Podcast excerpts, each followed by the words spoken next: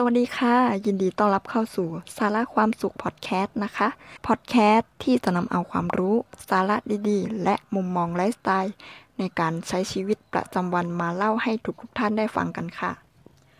ในวันนี้นะคะเราจะมาพูดในหัวข้อเรื่อง จะบริหารเวลาอย่างไรให้คุ้มค่าใน 24 ชั่วโมง มารับฟังกันเลยนะคะ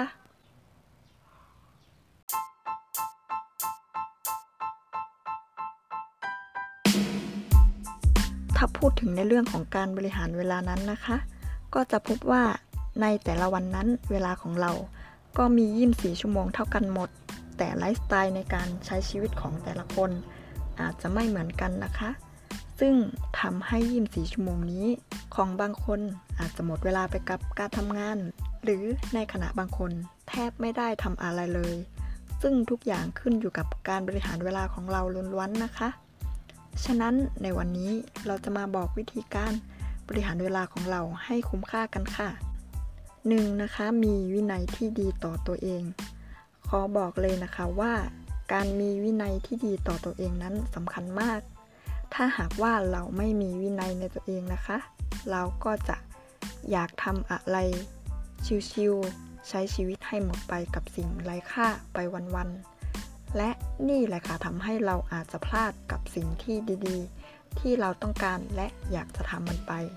เพราะฉะนั้นนะคะเรามีวินัยต่อตัวเองให้มาก ๆ เพื่อที่จะได้ทำในสิ่งที่เราต้องการ และไม่พลาดที่จะทำมันนะคะ 2. จดบันทึกในสิ่งที่เราต้องทำซึ่งการจดบันทึกในสิ่งที่เราต้องทำนั้นจำเป็นอย่างยิ่งเลยนะคะ โดยเฉพาะคนที่ต้องทำงานหลาย ๆ อย่างในเวลาเดียวกัน หรือวันเดียวกัน ซึ่งบางทีเราอาจจะมีเรื่องมากมาย ที่จะต้องทำจนเยอะไปหมด บ้างก็ลืมว่าเราจะต้องทำอะไร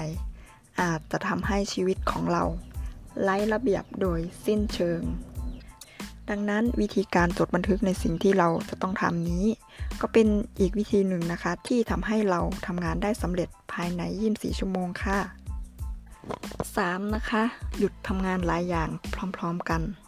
หลายท่านก็คงจะปฏิเสธไม่ได้เลยนะคะว่า บางทีเราอาจจะติดนิสัยที่ทำงานหลาย ๆ อย่างไปพร้อมกัน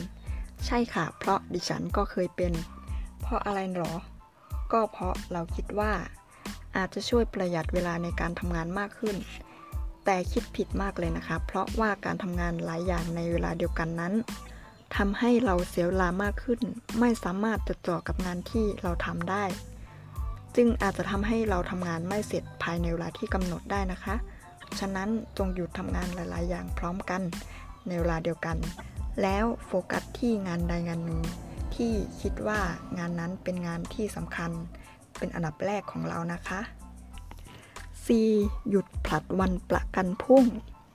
ซึ่งการผลัดวันประกันพรุ่งนั้นจะทำให้เราเสียเวลาในการทำงานมากขึ้น และทำให้งานที่เราจะต้องเร่งทำให้เสร็จภายในเวลาที่กำหนดนั้น ล่าช้าเข้าไปอีกนะคะถ้าหากเราจะบริหารเวลาให้คุ้มค่าใน 24 ชั่วโมงนั้น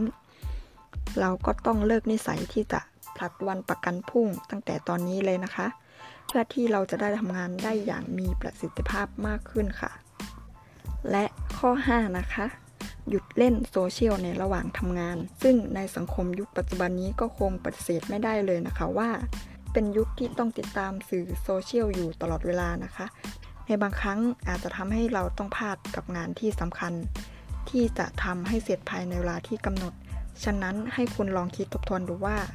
ในแต่ละวันนั้นคุณเสียเวลาให้กับการเล่นโซเชียลไปมากแค่ไหนนะคะ สิ่งเหล่านี้แหละที่จะทำให้เวลาอันมีค่าของคุณลดลงไปเรื่อยๆเนาะดังนั้นนะคะ ถ้าคุณอยากจะทำงานให้เสร็จภายในเวลาที่กำหนด คุณก็ต้องหันมาโฟกัสงานที่คุณต้องทำเป็นหลักนะคะ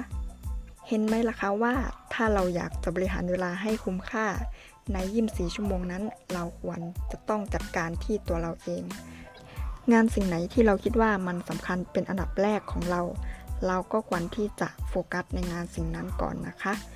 เพื่อที่จะทำให้งานนั้นไม่ค้างค้างและทำให้งานของเรานั้นมีประสิทธิภาพมากยิ่งขึ้นค่ะ